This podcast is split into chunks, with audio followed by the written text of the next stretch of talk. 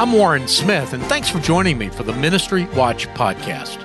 On today's Ministry Watch Extra podcast, a special presentation of my conversation with Kay Warren. It was one year ago this week that Kay Warren spoke about both her own sexual abuse and the death of her son by suicide at the Caring Well Conference hosted by the Southern Baptist Convention in Dallas, Texas. I was at that conference and recorded the conversation that you're about to hear with Kay Warren.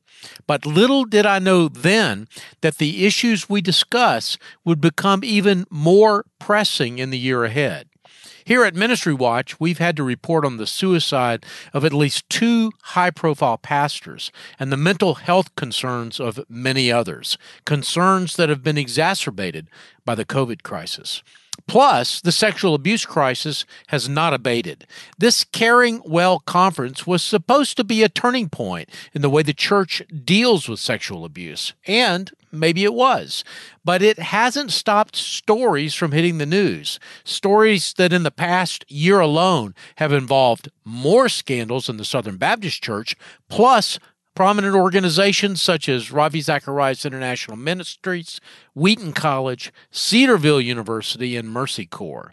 It's important to note that the organizations I just named are not fringe groups. They are organizations that are at the very heart of the evangelical culture. To pretend that this is someone else's problem, such as the Boy Scouts or the Catholic Church, is a position that is no longer tenable. And all of this is why my conversation with Kay Warren is more relevant than ever today. Kay Warren is the co founder of Saddleback Church with her husband, Rick Warren. She's a speaker, a best selling author, and a Bible teacher in her own right. She is perhaps best known as an advocate for those living with mental illness and HIV/AIDS. Following the death of her son Matthew by suicide in 2013, Kay became an advocate for suicide prevention. And she serves on the board of the National Action Alliance for Suicide Prevention.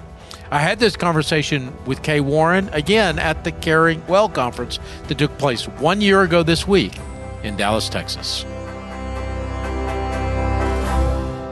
Kay, first of all, welcome to the program. I've known your husband for a number of years. It's great to finally meet you face to face. He, he always uh, says great things about you whenever he is at events that I'm at with him. So He to- better. yeah, exactly right. Uh, so, um, I, I, the first question that I have for you is just really basic. Why are you here? What are you telling this group? Well, I am telling this group uh, a story that happened a very long time ago, but has had um, uh, long term implications in my life. And uh, so while the abuse was almost 60 years ago, which is hard to believe when I put a number on it, um, it has affected me my whole life.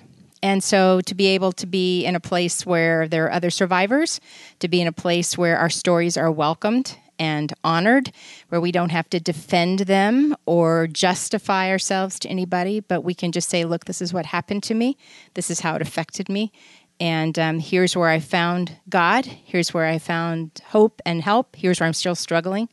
That's powerful. I want to be a part of that. Would do you mind sharing a little bit of that story here with our listeners as well? Yeah. Um, when I was um, about six years old, my I was um, uh, my dad was a Southern Baptist pastor in San Diego, and uh, I don't remember the exact how it happened. Meaning, I don't know what were the circumstances that got me to the back of the sanctuary that particular day, but somehow I was in the back of the sanctuary with the um, about 14, 15 year old son of our church janitor. And my memory really is just the, the clarity of being molested um, by someone that I knew and someone that I had seen. It was a small church, so I knew him and I was comfortable with him. But how I got there on that day, I don't know.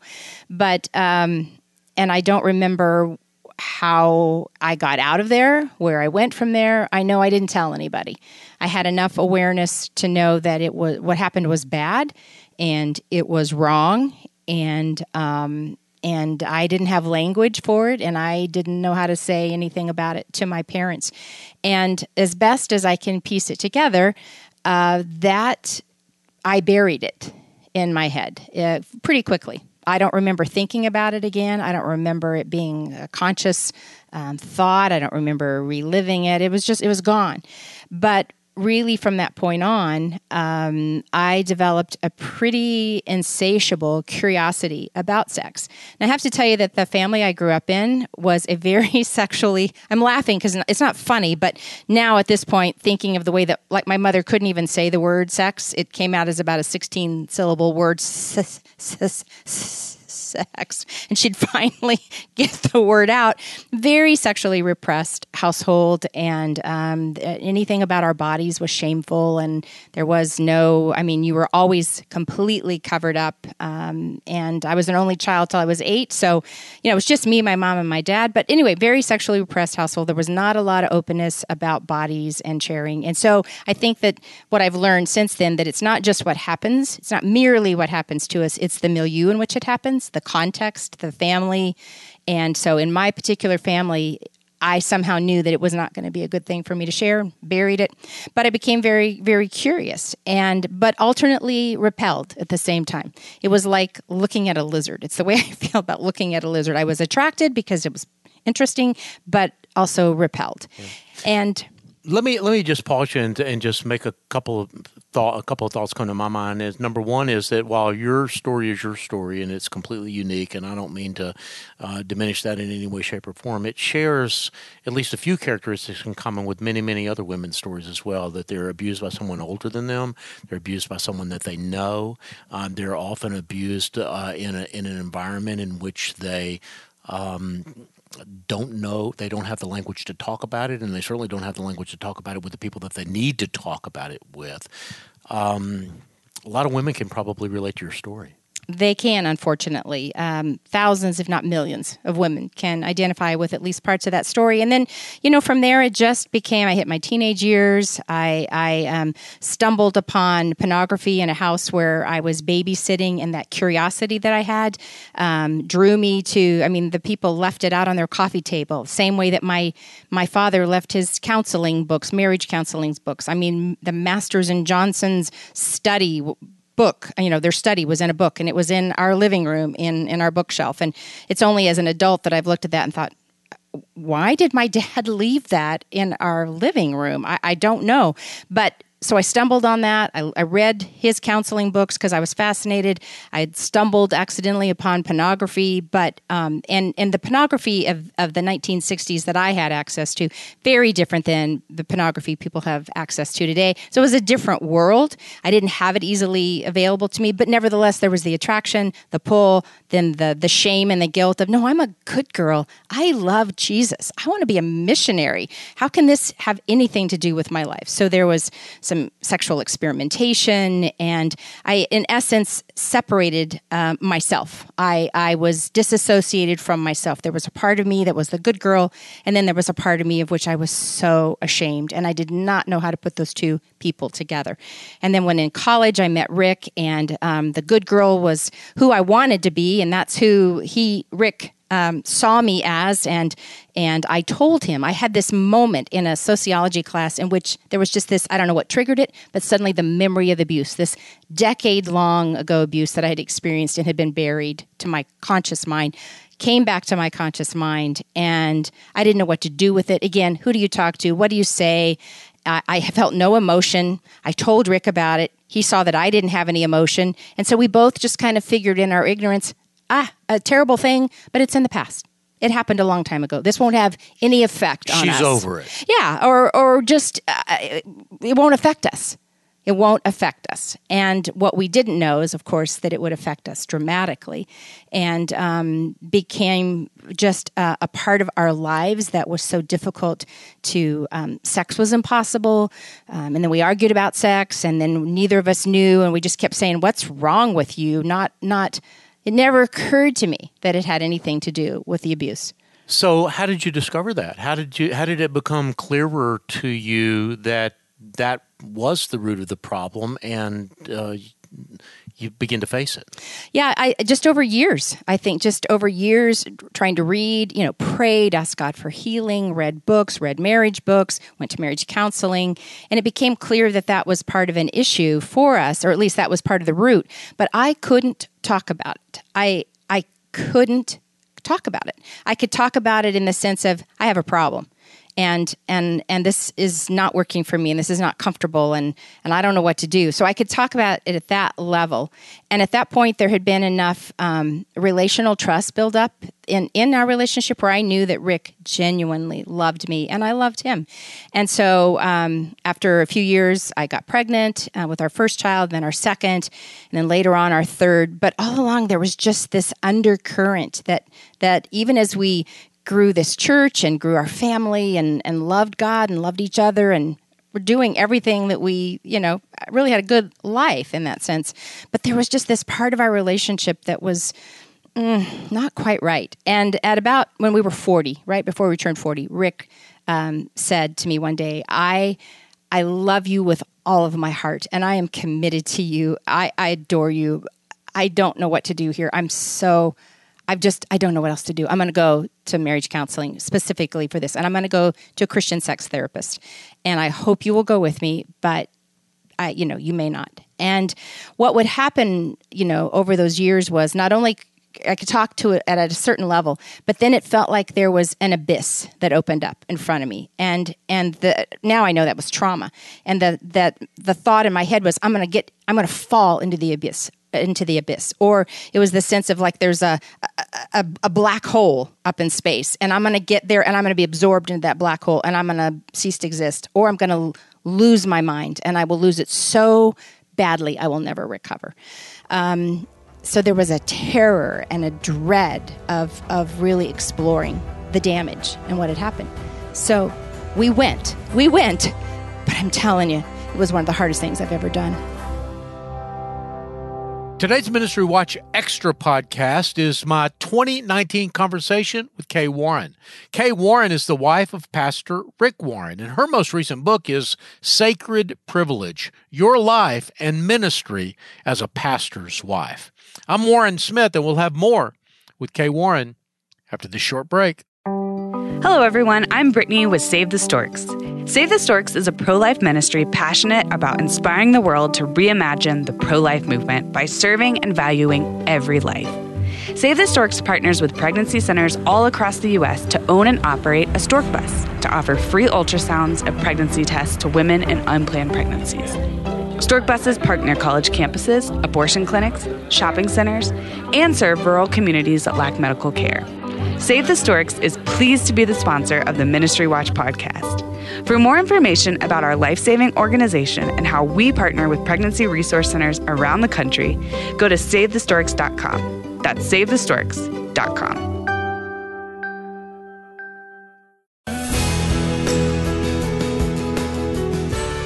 Welcome back. I'm Warren Smith, and today's Ministry Watch Extra podcast features my interview with Kay Warren about sexual abuse, depression, suicide, and hope. Let's get right back to that conversation. So, you and Rick uh, ended up going to counseling. You were about forty years old, um, and uh, you you talked about staring into an abyss. And I know one of the topics that you've been passionate about the last few years. One of the topics that you're talking about here is the relationship between mental health and sexual abuse. Were those some of the issues that started coming out in counseling? Yeah, but you know, it didn't come quickly because uh, that that abyss didn't suddenly turn into you know a park. It it was it was hellish, was terrible. I I thought I was gonna uh, lose my mind every single time that you know we'd go to counseling and did we did about six months of very intensive counseling, which turned into years. Well, when you say six months of very, you know, once a week, twice a week, once a uh, month, two to three sessions of two to three double sessions a week for a while uh, because it was just so intense. Did anyone else other than you and Rick and your counselor know what was going on? Were, were I mean, was did the church intervene and say no, you guys need to get some counseling? Did friends intervene, or was this just something that y'all were dealing with yourselves? It, no, we were dealing with it ourselves. We did tell um, a few people that, um, I mean, I had talked to people, I'd been open about the fact that I'd been abused, but there was just a certain level you know that I would go, and there weren't many details. So it wasn't a secret by that time that I had experienced abuse, but I just didn't really talk about it. So what we said was um, there is um, this that's come to the place that Kay really, in particular, Kay and Rick really feel like that this is something they need to focus on. There's some healing that needs to happen. So we didn't make an announcement to the church, but there were, you know, quite a few people close to us who knew. So wasn't a secret. Yeah. So keep talking. Walk us through what, yeah, happening. Um, it it just took such a long time to really understand that what had happened to me um, was not my fault. Uh, saying those words, even after all this time, sometimes saying the words, "It's not your fault," is so powerful because I think we we tell ourselves that really it was our fault in some way. If I hadn't been a cute little girl, if I hadn't attracted this guy's attention in some way, how I did that, I don't know. But I know some women feel um, incredibly responsible for uh, the abuse that they they've endured, and to have somebody say to you, "No, it wasn't your fault." Um, what was done was evil, and um, and you don't bear responsibility for that. That that's a message that takes a really long time to penetrate into our soul. Um, and and bring the healing. So that one took a long time um, to to also then move from that to know what was done was evil. That's another level because then you have to grapple with the reality of evil and it's not out there and it's not in the news. No evil was done to me and that is a stark reality to begin to accept. And then to um, know that even some of the ways that some of the choices that I made are they they were acting out.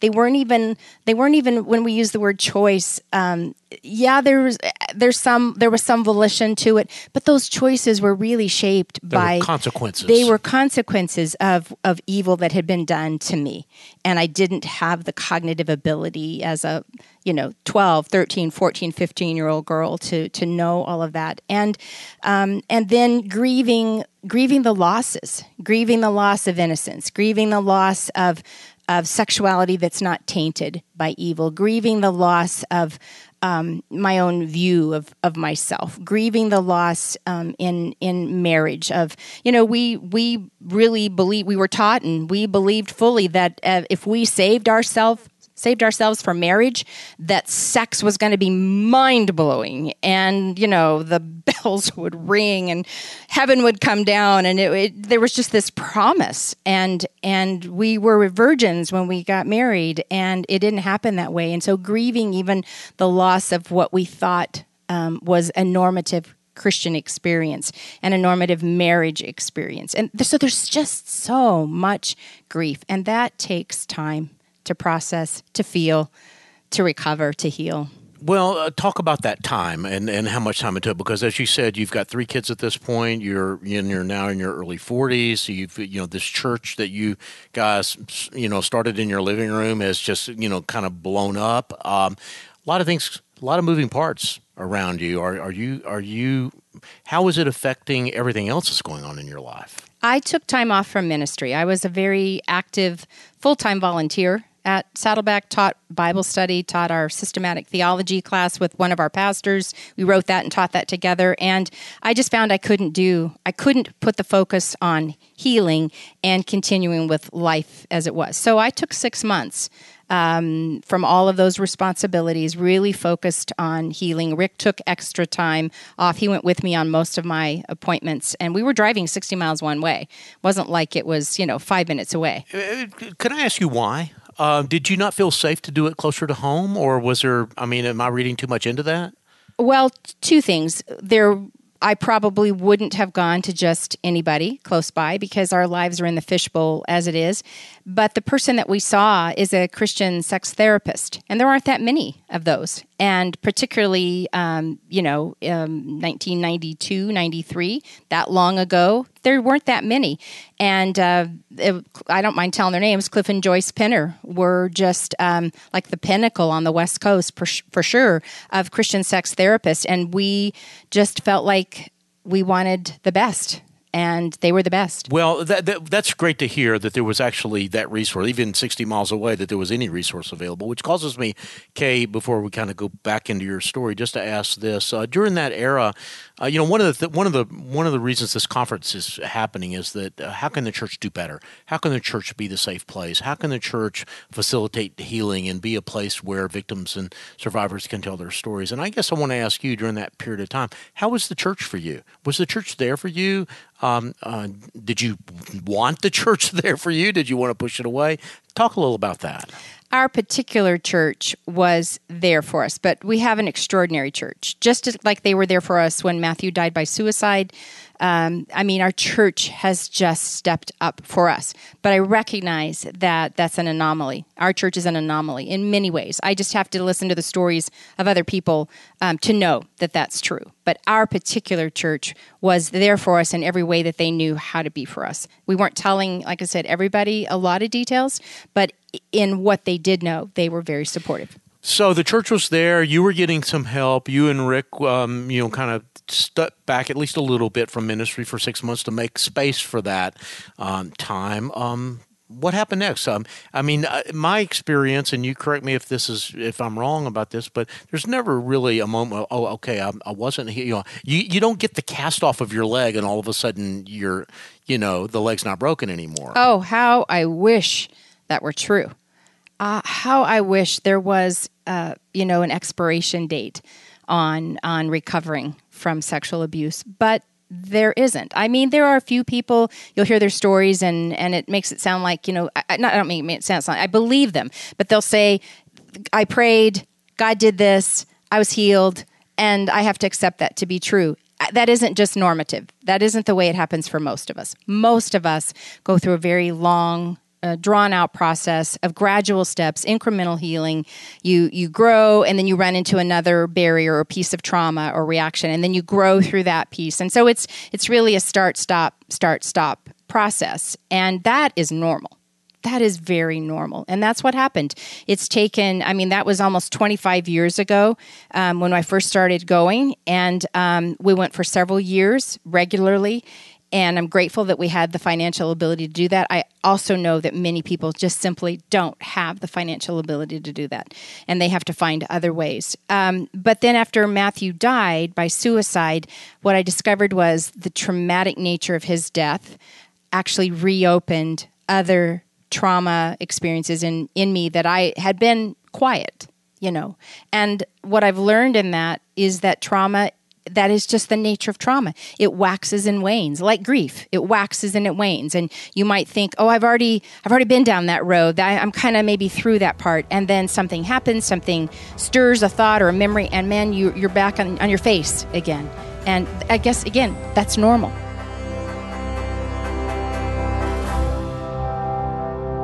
You're listening to the Ministry Watch podcast. Today, we're featuring my 2019 conversation with Kay Warren on the one year anniversary of the Southern Baptist Convention's Caring Well Conference, a conference on sexual abuse at which Kay Warren was a keynote speaker. Kay's written for Christianity Today and the Washington Post, and she's been featured in Newsweek, Reader's Digest, Guidepost, and other publications.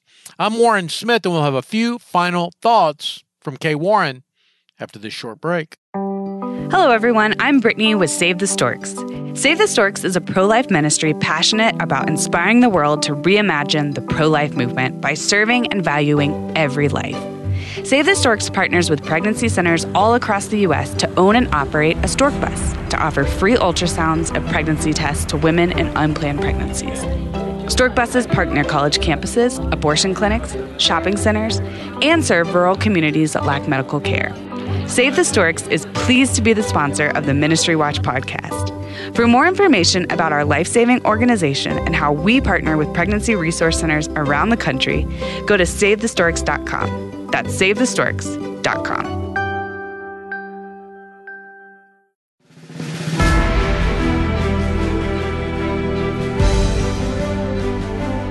Welcome back. You're listening to the Ministry Watch podcast. And today's episode features my 2019 interview with Kay Warren. Kay Warren is the wife of Pastor Rick Warren, and together they're the parents of three children and the grandparents of five. Let's get right back to our conversation. Well, um, I ask obnoxious questions for a living, Kay. That's so okay. if this is obnoxious and too obnoxious, I'll tell you if you are. Feel free to not answer. But I, since you brought Matthew up, I, I interviewed Rick right, maybe six months or a year after uh, Matthew's death, and um, he talked at least in part of a long challenge, many years of mental health issues that y'all dealt with with Matthew.